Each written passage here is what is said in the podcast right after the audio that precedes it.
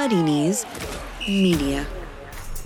This news just in, listeners. The Athletic is extending its £1 a month offer for all new subscribers, meaning you can get unrivaled analysis and in depth features from the very best football writers around, plus a brand new breaking news service and ad free versions of all of the Athletic's podcasts for just a quid.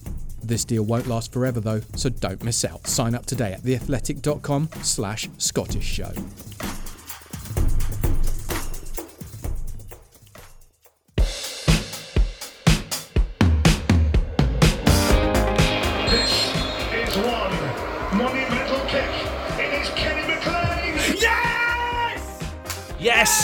Me, Andrew Slaven. I've lost my head, and I don't know what the English have been banging on about all these years because penalty shootouts are class.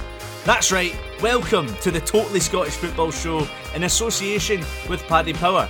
I'm joined by someone who loves these International Week podcasts because she gets to talk about her favourite team, the Scotland national team. It's senior producer at Motherwell, Laura Brannan. And also Hello, Laura. And also, someone who doesn't like these International Week podcasts because he has to analyse the tactical approach of just one team, the Scotland national team. It's JJ Bull from The Telegraph. Hello. Hi. Oh, I got time to say hi, but Laura rushing in.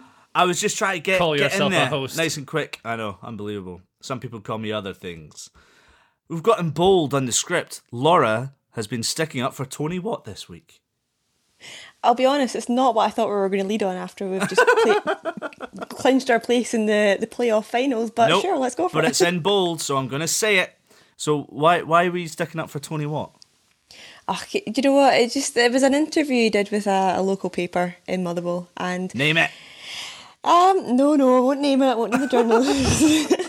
but it was just the, the way that the end of the question, the end of the interview was, um, and we couldn't let Tony go without asking him about that goal against Barcelona, and his answer was very much. Oh well, it's in the past, and I don't really want to talk about it. I've moved on, and such and such. And then in the tweet, they teased the article by saying, and we talk about that goal against Barcelona. And I just kind of had enough and went, look, I just said it on Twitter. The, the, the boy's got other things to think about in his career. That's something to think about when you've retired and everything's all done and finished. Let, let him let him move on. He's 26 years old. He's he's done a lot since Celtic. And he's going to be doing a lot more as well. Um, just kind of felt as though, like, the journalists are just getting a bit repetitive. And he kind of said it himself. He said 95% of interviews he does, he gets this gets mentioned, and it happened eight years ago. So let's just kind of let's just move on. That's kind of symptomatic of a lot of traditional media and old media. I remember working on a certain TV show at a certain TV station where one certain presenter was desperate to ask Gareth Southgate about 30 years after it happened about that penalty before he became England manager. Well done. Very current, really current. Very They're nice. always the same answers as well. Exactly, yeah. Tiresome.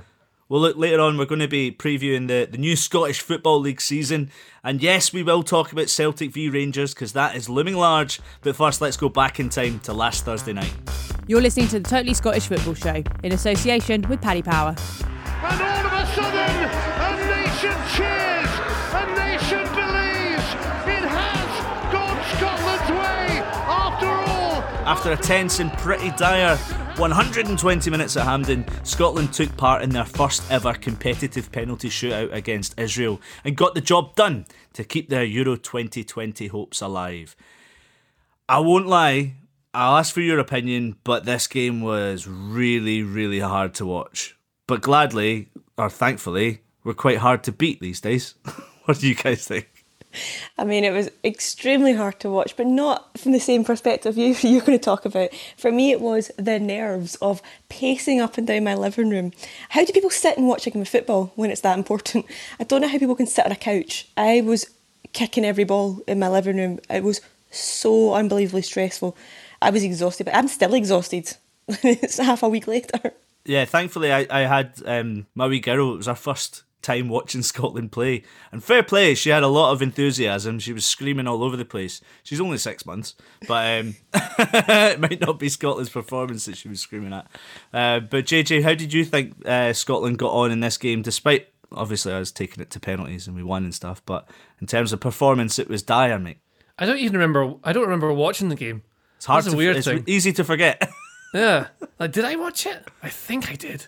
I definitely watched the penalties. My favorite bit of the whole the whole thing. I mean, you could have just ignored all of it and just gone straight to the penalties because nothing really happened. It was basically Scotland are slowly becoming Northern Ireland Part Two. Uh, hopefully not Electric Boogaloo, but it's going to be you know hard to beat and grind games out. And international football often isn't that good. You always forget that.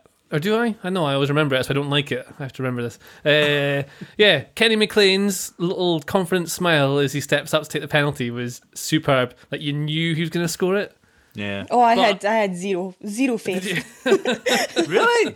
Yeah, I just thought of all players, I just thought, why Kenny McLean? I I, I don't know. He can hit a dead ball. He's really good. At I know, I know, he's, he's taken penalties before, but there was just something about I don't know if he's just not got the presence. Um, at that point, maybe I want my kind of captain to step up. I, I don't know. Just he didn't fill me with the same confidence that see when Cal McGregor stood up. I was so confident, and maybe I was wrong, but John McGinn as well, even though it was the mm-hmm, worst mm-hmm. penalty ever. But no, I, I I was completely at that point. I was not even looking at the TV, going, "Why of all players? Don't don't let him take it." But he proved me completely wrong, and I absolutely love him for it. It wasn't just the players um, taking the penalties though as well, because David Marshall's save for the first Oh. first one against Zahavi. really good. I mean, it gave you gave us such hope to just keep on going. Um, because I think that, that was the only save, wasn't it? for it to be the first save as well for the first shot that changed it i think that changed the tone because obviously us taking the, the penalties first helped but for him to do that the first time they stepped up it was massive and i think it just gave our boys the, the confidence to go for it And obviously, going into this game, we were kind of uh, going into it quite disappointed and nervous because we had um, a positive COVID test from Armstrong. Um, and then that also meant that uh, Kieran Tierney and Ryan Christie had to isolate, so they weren't involved in the game.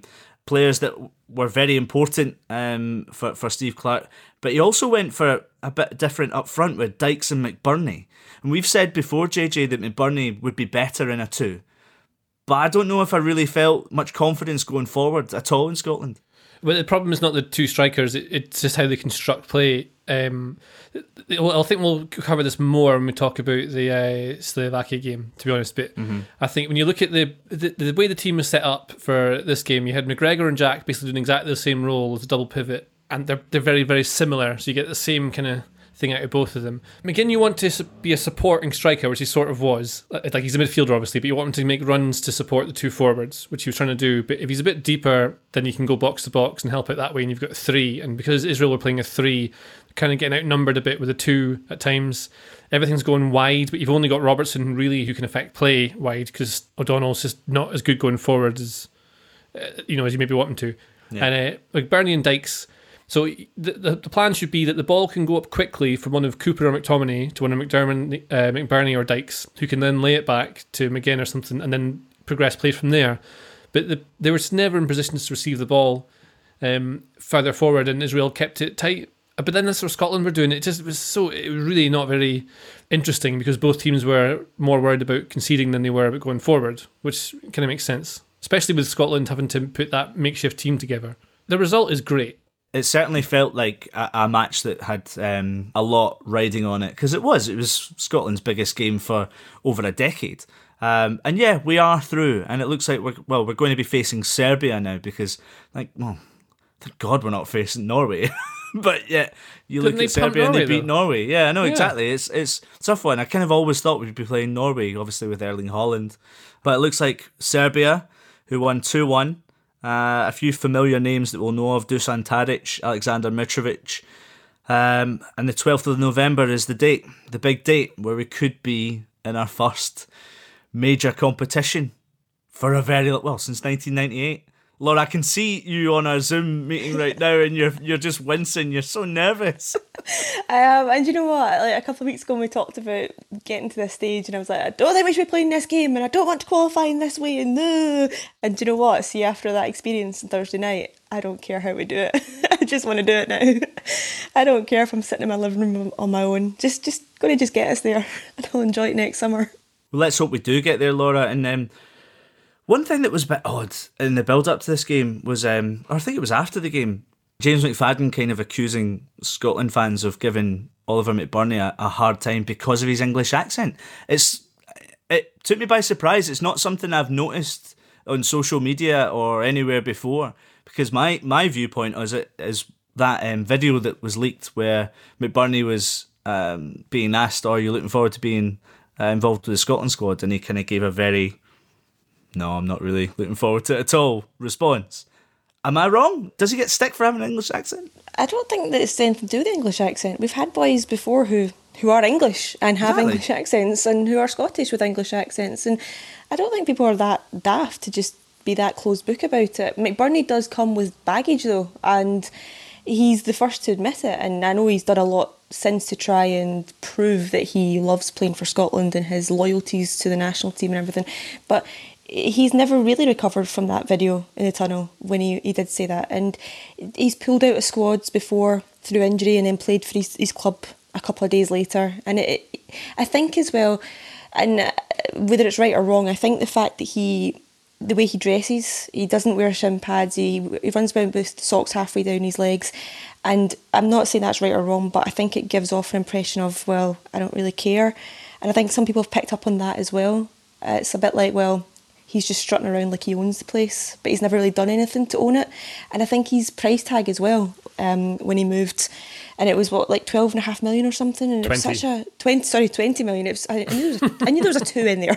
Um, it's just such a, a large price tag for a Scottish player. Um, and it's not even the one that you'd probably expect it to be if you were to pick anyone out of the Scotland team. I don't think it would be him that you'd select. So I think it comes with almost like he's got he's got something to prove, which That's isn't what I think really fair because he's never asked for that. To be fair, It's like uh, it's like he has to prove a bit more about himself, no matter what. I, um, I've not heard it either, but I don't doubt that there are many people who uh, expect him to have to try a little bit harder because of his Englishness that he may or may not have. You know what I mean? Like I'm not saying he's English, but that's a not that would be a bad thing. I've dug myself into a hole with my English parents. Anyway. Uh, there's something about that and having the accent uh, about not belonging, a bit of identity kind of issues there, and some people expect him to prove more. The price tag's probably relevant. The other thing is he's been pretty pish when he's played for Scotland, Yeah. and people, I think a lot of people expect him to be much much better than he is, or to be a different kind of player. A lot of people think if a striker comes on with 20 million, he's a goal scorer, and McBurnie isn't. He's a link man. He's a guy. He's a, he's a support striker.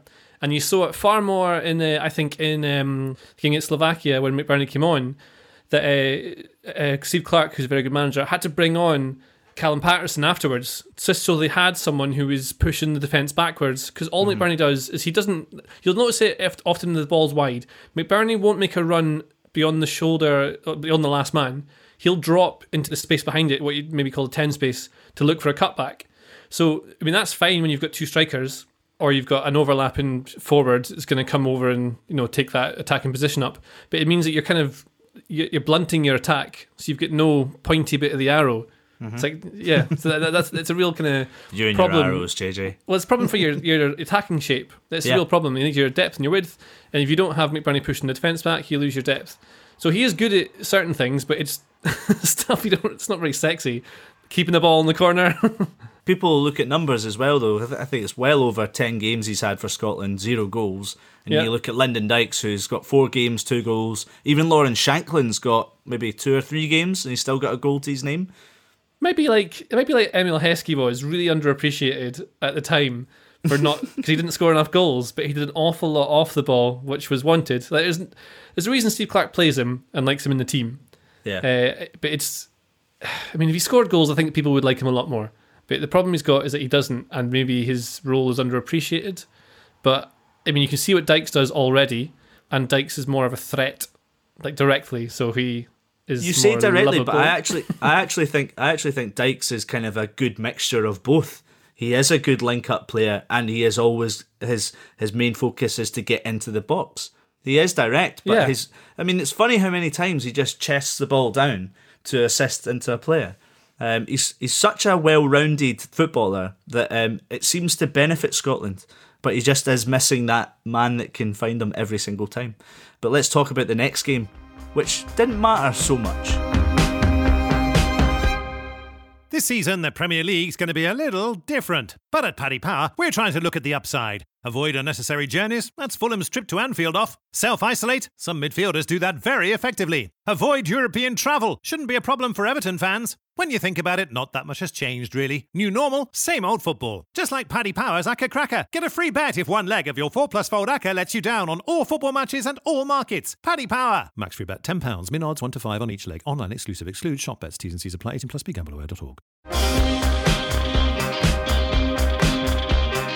This is the Totally Scottish Football Show with Andrew Slaven. Listen to it totally ad free via The Athletic. Andrew Considine, I wanna make you mine. Ooh, Those the words that Steve Clarke said on Friday as he drafted the Aberdeen defender into his squad. Great story, very good song, JJ. Um, Is it?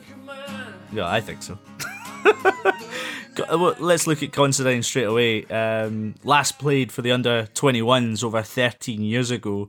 He made his Aberdeen debut over 16 years ago. This is a, a decision that he probably thought would never have happened, and you must have been the happiest man in London, JJ. What a man! What a time! What a performance! What a win! My word. Uh, everyone in Aberdeen, I think, is really, really proud of Andy Considine. It's very odd because he was. He's always been at the club and been a player who's been in the team, but I don't think anyone's really ever valued him quite so highly or respected his his qualities because they haven't really been entirely evident for a wee while. But now, at the age of thirty three, he's really he's really, really quite a good defender for Aberdeen at this level, and I think he did quite well coming into the team. But it's a story that's the nice part. Like you just think that that's passed you by, and he's great professional, really well respected by all the staff at the club, all the players. You never hear people saying anything bad about him. I know um, people who work with him as well who just talk really highly of him. He's just a good guy. Doing his coaching badges, I think he's doing his UEFA A now. So yeah, I don't think you can really hold anything against him getting in that game. Uh, only thing that like everyone's maybe going a bit over top over how good he was. I think he did very well, and the reason Steve Clarke brought him in, he says, was that he's playing in a three in the left side for Aberdeen this season, and that's what he wants to play at Scotland. So by bringing a player who understands the position, it's going to be a lot safer defensively having that there. makes total sense. You can play left back if he needs to, but you bring experience and leadership. Which is obviously very important in a team in a big crucial game, even though he was very nervous. Well, his, his stats were good as well. I noticed he's what second in the, the passing stats in terms of pass Yeah, yeah. completion. But that doesn't Um, matter, Slaven, as well. Yeah, you I know, I know, but at Short of sideways day- passes. Yeah, I get that, but at the same time, you know, it's it's. I, I think he is. He's an average player, but even his average performances for Aberdeen, it average is fine for Scotland. If you don't put a foot wrong, which he didn't, then that's absolutely fine. Well, I'd say Uh, actually to be really super harsh on, on my favourite player of all time, Andrew Considine. Of all he was, time, my he was God. caught. I'm exaggerating for comic effect. he uh, uh, there's a couple of times he was caught out defensively with his positioning. So because Aberdeen he plays a man marking system, so he's always following the man in to midfield, which happens a lot. And if you do that in a zonal system, it causes problems because other people have to cover for you. But yeah, Robertson to his left, and he had uh, who was playing central defence. Was uh, Gallagher was in the middle, uh, looking after him. And there's both occasions that he went forward and got caught. The ball went through his legs, and one I think he had cover, so it worked out fine. And it may well have been actually that that then took that player out the out the, the move anyway. Otherwise, he started getting stuck in later on. You can see he was nervous at the start, but calm, composed, and played like he was like he's been in that team for a wee while. He's he's putting a better performance than I've seen other players put in anyway. Yeah, well, first performance, first win, um, not bad for Considine. What What are your thoughts, Laura? Uh, I find this very entertaining. Um, I expected this from JJ, but what I didn't expect is it from everyone else. and it feels like the, the SFA, um, well, not so much the SFA, the Scotland national team, like social media, the journalists, um, I was listening to Sports Sound last night. Um, I just feel like everyone has, and even in social media as well, has just been going a wee bit over the top about this. He was essentially an emergency pick. Steve Clarke knows he wants wanted to play the three at the back. Obviously, I understand why he was picked. He's he's playing that for a club. He knows how to do it, but it it's not really building for the future. And I don't think it sends out a great message to the young boys that are kind of working their way through, or the young boys that are already in the squad, who I understand would have to have played out of position. But this is not a long term solution for us. And for everyone to be going so over the top this was great for him. This is a dream come true for him. And it, he did so well when he came in. Yes, I love to see players wanting to play for Scotland and I want to see it meaning a lot to them.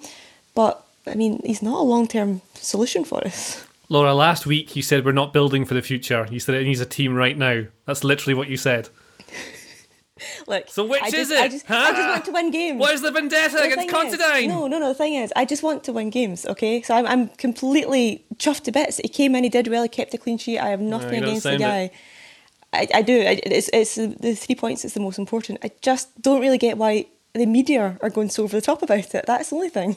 It is what the media does, and it's funny because if it had all gone wrong and if we'd lost the game, you could say that some media outlets would be calling for Clarke's head. You could say, why why is he including Considine? Why isn't someone getting an opportunity? They might bust a gut. I can understand both sides really, um, but the it's the romanticism of it as well. When it's just on the face of it, seems like a good guy who's worked his balls off for a long time, and he gets an opportunity and he does fine, and he gets a win. I, I can kind of understand why people are just kind of happy. And don't we want to just be happy in Scotland for once? Exactly. And also watching that game, Scotland uh, were again not very good to watch. Oh, no. I much prefer that kind of performance where we grind it out like Northern Ireland or something like that and get the results. What's it? How how long is it since we lost the game now? I'm beaten in seven. yeah, unbeaten in seven. It's just over a year. And I get that Clarke is trying to be a bit more pragmatic and a bit more defensive minded, but I do struggle to see where where the the attacking threat is for Scotland. It's very difficult to see the game plan going forward because in that second half we were a far better team. Um, and I actually really liked some of the football going forward. I don't know what was said at half time, um, but the freedom of going forward was a lot better than the first half. In terms of Israel, I don't think anything's changed. We struggled against them in the first Nations League game against them last time around, away from home. And then we beat them 3 2 at home. Um, and I think we actually came from behind in that game. Um, and then again, we've struggled just last month against them. We are very evenly placed with Israel, and I think it just came to a head last week. Couldn't get a shot on target, and neither of us could, and we couldn't get any goals. And I dread to think what November's game's going to be like, because here we go, right back to it. We have Israel again. Cannot wait for that. Call the Coast Guard because I agree with Laura. Wow. Exactly. It's exactly what I think. I was going to say, like, in terms of a game plan, I mean, the game plan is to be hard to beat and to try and attack mostly down the left with Robertson. That's where most of the play was focused. I think you saw in the second half, especially. The, the forward press works really well on the left hand side. So you had Fraser, Dykes, and Robertson, and another midfielder coming across, often McGinn. They knew exactly where to be and when. They knew what the triggers were, and they were pushing and they were showing the ball wide to then press it. So setting the trap, they're keeping the ball up there. Really, really well done, I thought. And that's one of the things that'll that'll hopefully work going forward. The right side's not strong because it's Stephen O'Donnell, which is just something you got to do.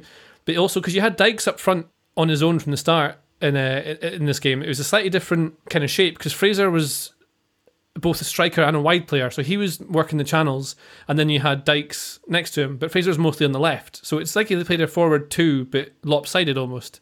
So they are almost overloading the one side of the pitch. I think it works. I think what we're really seeing is the start of Clarke putting his influence onto the team. It'll take a long time for it to come through, but you can see it now. And although it's not great to, to watch sometimes, I think the second half you saw players being in positions to receive those forward passes. One of them was from our boy Andy Considine, like a long pass into chest on to, to Dykes, who can lay it off, and then the next ball goes forward. So it's not it's not always third man runs. Rather than just having third man runs, you have one ball going forward and someone else goes. So you're still getting that uh, movement and and running in behind to take the ball forward, and it'll get better with time but it depends if other teams suss us out. And if they lock down that left side, then it's very hard for us to create. You highlight that a lot of the football goes down the left hand side. But the goal came from the right, and it was a great goal, really well worked. Robertson winning the ball on the left, and then it get fashioned out to the right really quickly. And it was O'Donnell's run for me that, that created the space and the movement, and he lifted it into Lyndon Dykes, and it was a great finish. It was actually the first time really good football. For the first times that the wing backs made underlapping runs as well, because they're normally going outside. Because he makes the underlap, then he turns up in the space. On it, it's a really good ball from O'Donnell as well. I keep feeling like I'm being harsh, slagging him off. Like he's decent. I really like Stephen O'Donnell as a player. But the cross is perfect, and the the timing of the run, just watching it, I don't know how he manages why he's not being marked at that one point. It's really bad defending uh, from Slovakia, but maybe that's what happens when you're kind of a makeshift team put together. Well, this is it. It's four goals in our last four games I've seen. Um, we've managed one shot on target in 270 minutes against Israel and Slovakia. We're getting points, we're progressing. But is this, are we just kind of, are we just happy with this? Is this fine? Is this fine, Laura, to accept? Yeah, it is because we're getting the points, we're getting the results. Like I've I have watched far too many games where it's glorious defeat, and everyone gives it, oh, but we're building for the future, and it's all about long term. We're planning long term, and this is for next campaign going on, and like we've came so close, and you, you come out of Hampden broken hearted, but everyone's like, oh, but we played really well, and it's like I don't care because I just want to win games for a change. I just want the success for a change, and I don't care whose arse it hits off of in the 94th minute. Just get the ball in the back of the net, and we'll worry about the performances some other time. It's, it's not for the here and now. Efficient football from Steve Clarke. I, I do look at the Slovakia team as well and notice that there were nine changes in this game for the team that beat Republic of Ireland on penalties. I just wonder, like, I'm all about, I understand, like, squad rotation at international level if you're protecting, you know, fitness levels and whatnot.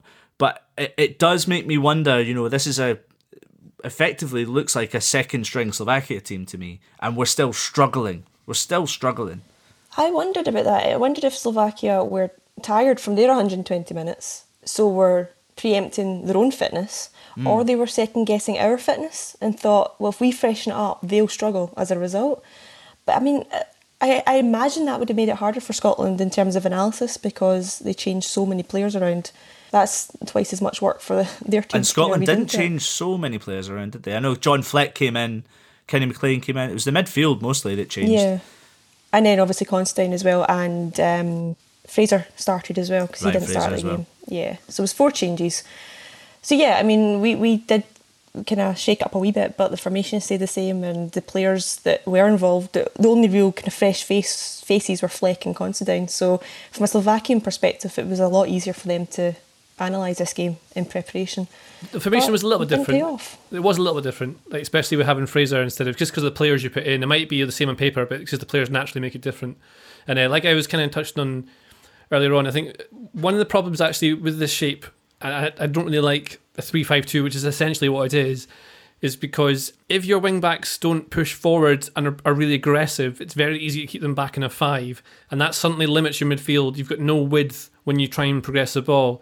So the centre backs can give it to a midfielder, and then they need to look forward for a pass, and all they've got is a striker directly ahead of them. Suddenly, it's very easy for their team to squash you in and limit the space, and you can't do much with it. So I thought focusing on being a bit deeper and making sure that Slovakia didn't create anything, and they didn't really create anything. There's a couple of scary moments. I'm sure you found some of those to watch, Lauren, although you weren't quite as I, fast with this one. I didn't feel as, as nervous watching this one, um, and not purely because of what was riding on it, because I, I, do understand it as a big game for us. But because Considine was there, didn't feel like confidence.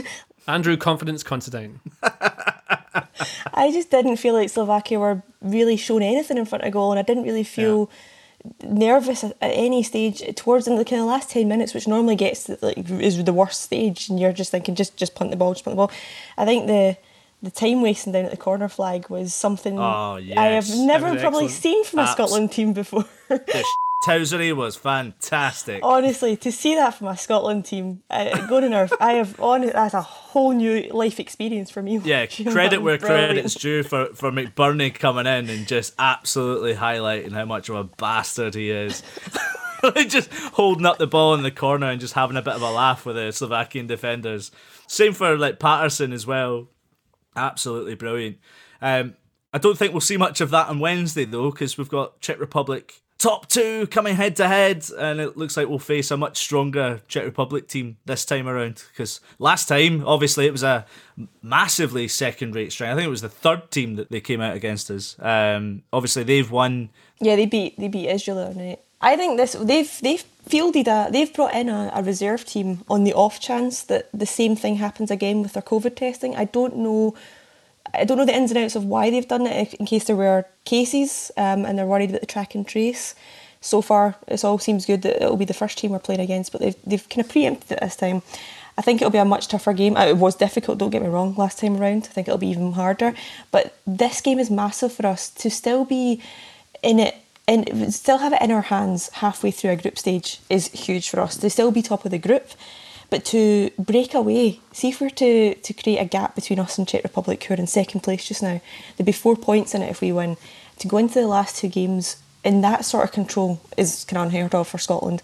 But it's also worth remembering why it's important in the Nations League because there's going to be four group winners, but it's not like last year's Nations League where all four group winners go into a playoff. It's the best two of those four winners.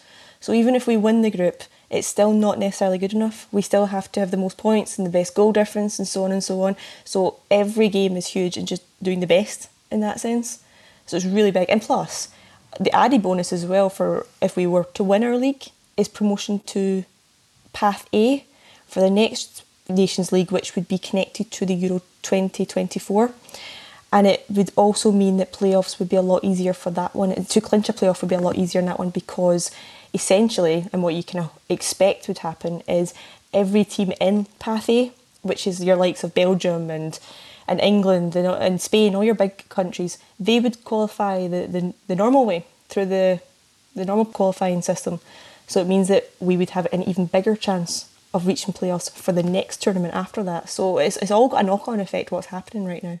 One thing that we haven't really mentioned yet so far, before we go on to give our championship preview, this game um, was the first time I really believed that Scott McTominay totally fits into this system as the right sided centre half because the amount of times that he was so defensively sound, winning the ball, as well, he is that outlet for Scotland at the back that can get the ball forward. His, his range of passing is excellent, um, and it really fits into the way Scotland can play. I really believe that, that that makes a lot of sense now to me.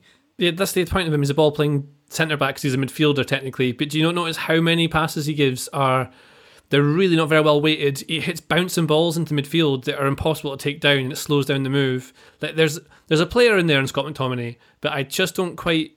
I don't think, for example, if he wasn't at Man United, I don't think he'd make Everton better. I don't think he's. You know, I'm trying to work out like what kind of a player he is. He's he's a ball winning player, but I think he's also an attacking midfielder. He's tall, so he can play at the back. He's got height that's going to work. He's quite strong, so he's got that. He's got balance and he reads the game quite well, but he doesn't know that position as well as others, and there'll be times he's caught out of position, and he is quite regularly, especially when he plays that for Scotland. But if he keeps doing it, if he gets coached on it and develops, he could be a decent option there. And it makes sense technically why he's there because he can play out from the back, and also it means you can, like Celtic do when they play a three, have Kristoffer Ajer or something like that, runs into midfield, and you get an overload there. So that's what you want. It's maybe not the best time to experiment with a player in a new position during a crucial qualifying match. Yeah, well, I think that rounds up our, our Scotland review. So it's time to look ahead to the start of the new championship season, which is kicking off this weekend. Fingers crossed.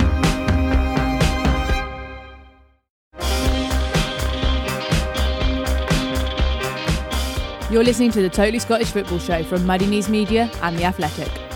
We've all had to do without football at times this year, but if you're involved with a Championship, League One, or League Two club, you've been waiting seven long months for a game of FITBA. The Championship will hopefully return on Friday night with teams many expect to be in the top two, Hearts and Dundee, clashing at Tynecastle. Ewan Booth Robertson has been looking ahead to the new season in the second tier for the 2.1 and joins us now. Thanks for joining us, Ewan. Going to start off straight away with the Hearts. Ludicrously strong favourites to the title, um, but please tell us why. Yeah, if you're a betting man, I wouldn't put any money on them because the odds were terrible. But it's just the strength of their squad, really, isn't it? They've got internationals uh, throughout the side. You know, Liam Boyce scored the winning penalty kick the other night for Northern Ireland. You've got Steven Naismith who could arguably get back in the Scotland fold, as could Craig Gordon. And Michael Smith, experienced internationalist. When Souttar comes back, he's probably an internationalist as well. And just throughout their whole side, like picking up Stephen Kingsley um, from Hull's a, a great re- bit of recruitment. And, you know, I don't want to say they're definitely going to win the league, but they're definitely going to win the league. It's, it's a really good article. If, if if anyone hasn't read it yet, um, it, it really points out a lot of things in the in the uh, in each team. But sticking with Hearts, I mean, you, you mentioned Steven Naismith might actually be a problem from Hearts. How do you mean? Yeah, I've got a lot of my Hearts friends have been on my case today after I said that. It was more in terms of the fact that in Hearts' favourite formation, or Robbie Neilson's favourite formation, it's like a 4 2 3 1. Um, so they play a double pivot, which will probably be between Andy Halliday, and Andy Irving, or Ollie Lee uh, until Peter Haring can come back from injury anyway. So number 10 role will be between Naismith and Jamie Walker. And from what I've seen in pre-season and from listening to Hearts fans, I think that Walker is the strongest option in there. So then what do you do with Naismith? Does he play wide? He probably doesn't have the pace there. He's an intelligent player. Um, so Jamie Walker could feasibly play wide, but then you're putting him out his best position. So I wouldn't say Steven Naismith's a weakness. You know, he's a, he's a Scotland international with great pedigree, uh, north and south of the border. I hope he's not. I hope he's not listening to to this or read not. my article. He's definitely Uh, not. Yeah, Oh, he's not listening to us. he's probably too big time for that, isn't he? He's just a, he's BBC only. Um, but but yeah, I wouldn't say he's a problem, but he's the sort of player who's he's such a crucial guy to Hearts in terms of his leadership. You know, he's uh, very pipey on the pitch, he doesn't shut up. Um, so if he's not playing, you can't imagine that he'll be happy. Um, so that's why I kind of labelled it a, a weakness per se. Um, but we're interested to see what happens there. I, I imagine he will both start on, on Friday night in what is a huge game, and it's televised as well. It's only kind of free football you can watch in Scotland. So uh, I think there'll be huge viewing figures for what will be a tasty game, given the kind of off the field um, scandal between Hearts and Dundee and uh, John Nelms', you know, preference for emails to go missing.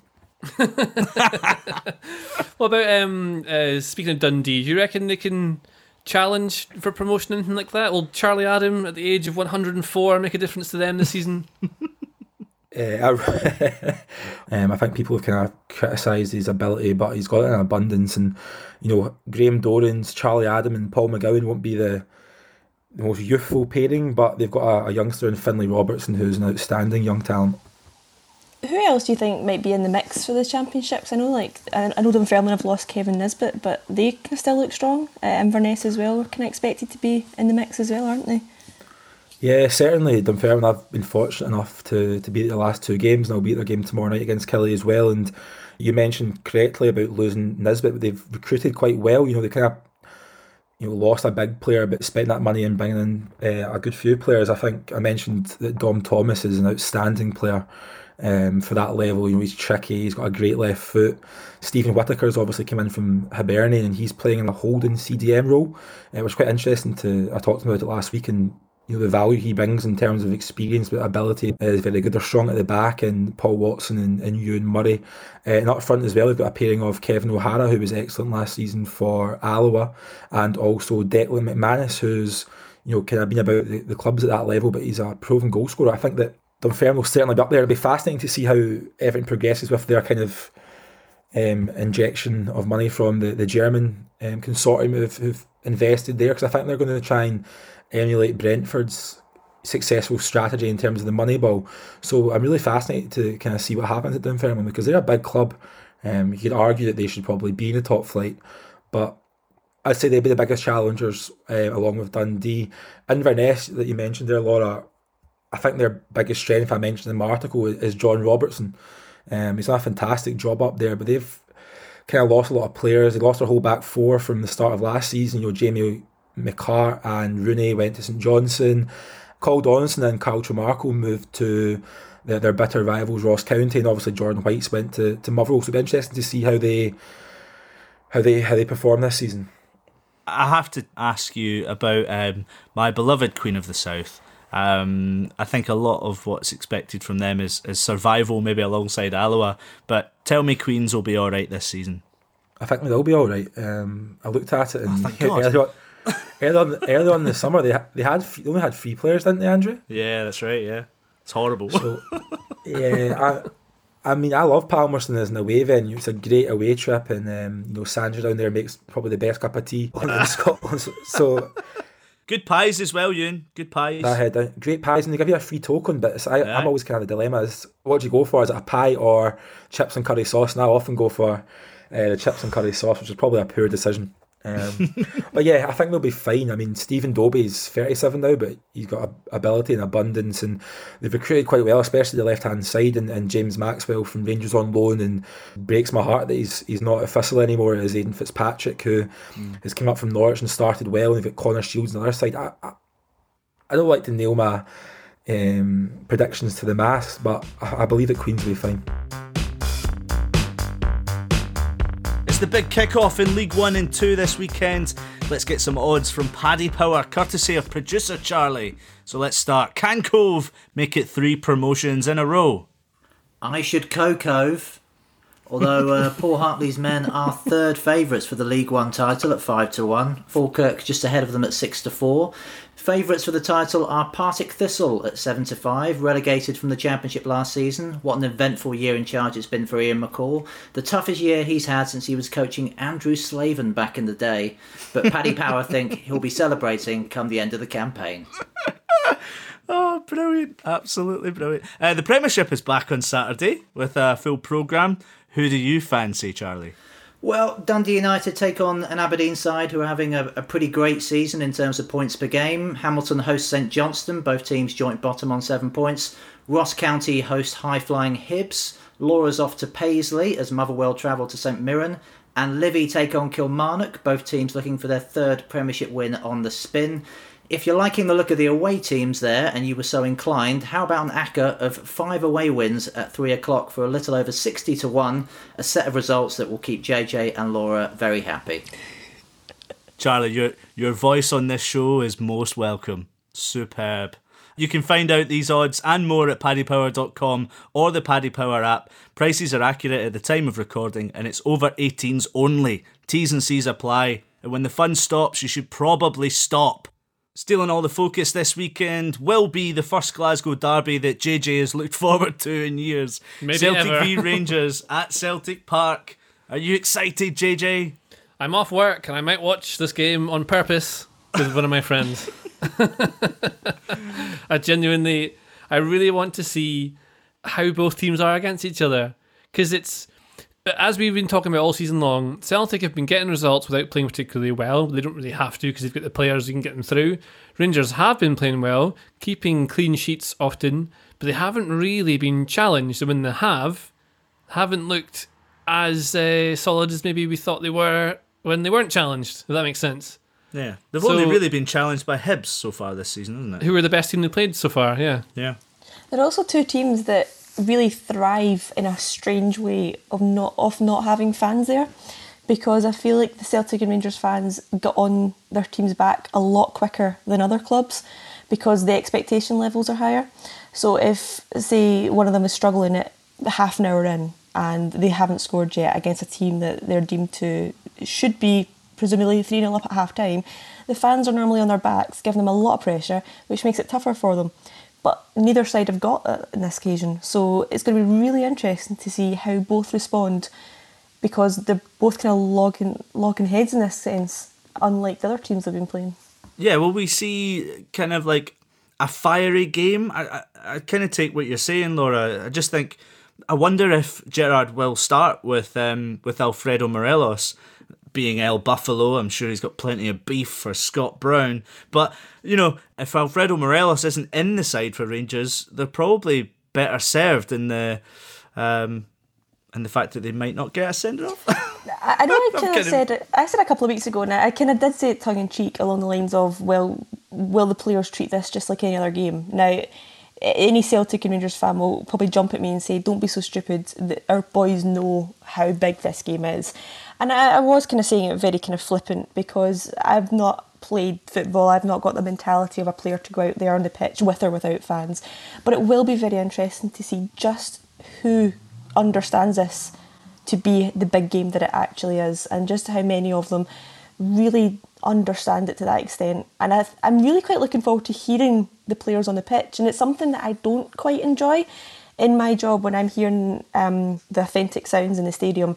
I don't like it, and I actually like switching off during a game and I listen to the, the, the commentary, radio commentary in my ear when I'm there because I like to feel like I'm getting that excitement side of things and not just the kind of authentic odd cries from here and there in the one stand and not around the stadium. But I will quite look forward to hearing on the TV. I know they'll probably pipe in fake crowd noise, but you're still going to pick up some of the, the, the, the players um, shouting, and it will be interesting to see just who is kind of taking that game by the scruff of the neck in that sense. I wonder what songs we'll hear on those uh, pumped in crowds, crowd noises. Moving swiftly on. Uh, one of the things about this game is uh, that the referee has a chance to actually referee it as a game of football and not give them special dispensation because it's the medical firm and they're allowed to go in with all like hard tackles and ridiculous kind of things. Like, a lot of games that are played, they just referee it as though it's a special occasion you got to play the game. No, I think you should just, as soon as these like horrible tackles go in, get them sent off because the referees aren't so influenced by the crowds now. Um, it could make a big difference into how this game is played out and what kind of tackles those players can put in. And also, I'm pretty sure players will be going right into it, regardless of whether they really care about Rangers or Celtic. You know, whoever wins this has got a big early psychological advantage. It could make a big difference to how the rest of the league plays out, especially if it ends early because of a pandemic. It's interesting because I was going to ask you how big a game is this, like exactly, because oh. there are there are there are still going to be three other games for them to play against each other, um, but it is going to be whoever takes the first scalp. I do believe um, that yeah, this this no matter what time of the year it is, it's going to be a massive kind of benchmark of how teams will perform. Um, Jack Wilshere, actually stole my line. exactly, Jack Wilshere could be there. Wonder if the Rangers could register him in time if he was to go there. If there's any league or match you don't want to play in with glass ankles, it's an old firm match. Who was it? Did you not? Um, I think you sent us a WhatsApp saying um, about Xavi uh, spoke about Jack Wilshere going to Rangers. Is that right? That was Xavi's quoted saying he'll be the best player in the Scottish Premiership. I mean, I would be inclined to agree with Xavi because Wilshere. I mean, it's not quite worked for him because he's get smashed into tiny little bits. That literally his ankles are on. You know, they're not. Well, not literally, but uh, his ankles haven't really held up very well, which is a shame because he was a real player. Mm. But uh, if he were to, everyone always says about Jack Wilshere. If he were to be able to to play his game and get on the pitch and play well, he would just look a different level to a lot of other players in that division. Who has the advantage in this game? Because I look at some of the um, likely omissions from Celtic. You know, Ryan Christie will be absent. Um, he's quarantining after coming into close contact with Stuart Armstrong on international duty, which we mentioned earlier. He tested positive for COVID 19. Um, and on Edouard as well, who had coronavirus too. He has to quarantine. Um, but he might be back, Laura, didn't you say? Yeah, um, as far as I'm aware, it's 10 days if you have COVID and it's 14 days to isolate if you are just within the vicinity of somebody with COVID. And that's government guidelines, let alone the football guidelines. Um, mm. And when we were talking about it, it was 11 days before the Old Firm game that Edouard was confirmed of having COVID. So he could be back. So, so it could be a case of he is allowed back into the country, or so to speak, back to Celtic Park um, on the Friday before the game. So his fitness might be in question there, or rather, not so much fitness, but match sharpness. Um, mm-hmm. But I would say if he's available, then I, I can't see any reason Celtic wouldn't pick him for such a big game. Maybe we'll see Diego Laxalt as well um, in this game. Obviously, he was the new signing for Celtic. Don't know. I kind of feel like Rangers are playing the better football right now and there's been a lot of question marks on Celtic performances of late. But we will look forward to seeing that one. But that's it for today. Thanks for listening. Thanks, Laura. Thanks, JJ. Also, thanks to Ewan Robertson. And thanks to the Little Kicks as well for our theme song. And also, welcome back to producer Charlie, who's doing a wonderful job with us. Um, we will miss Abby, but for now, we'll be back next week with the return of the Premiership. Speak to you then. You've been listening to the Totally Scottish Football Show, a Muddy Knees Media production. For sales and advertising, please email sales at muddykneesmedia.com. Keep up to date with everything across our Totally Football network at The Totally Show on Twitter and Insta, and be sure to check out our website, thetotallyfootballshow.com. Muddy Knees Media.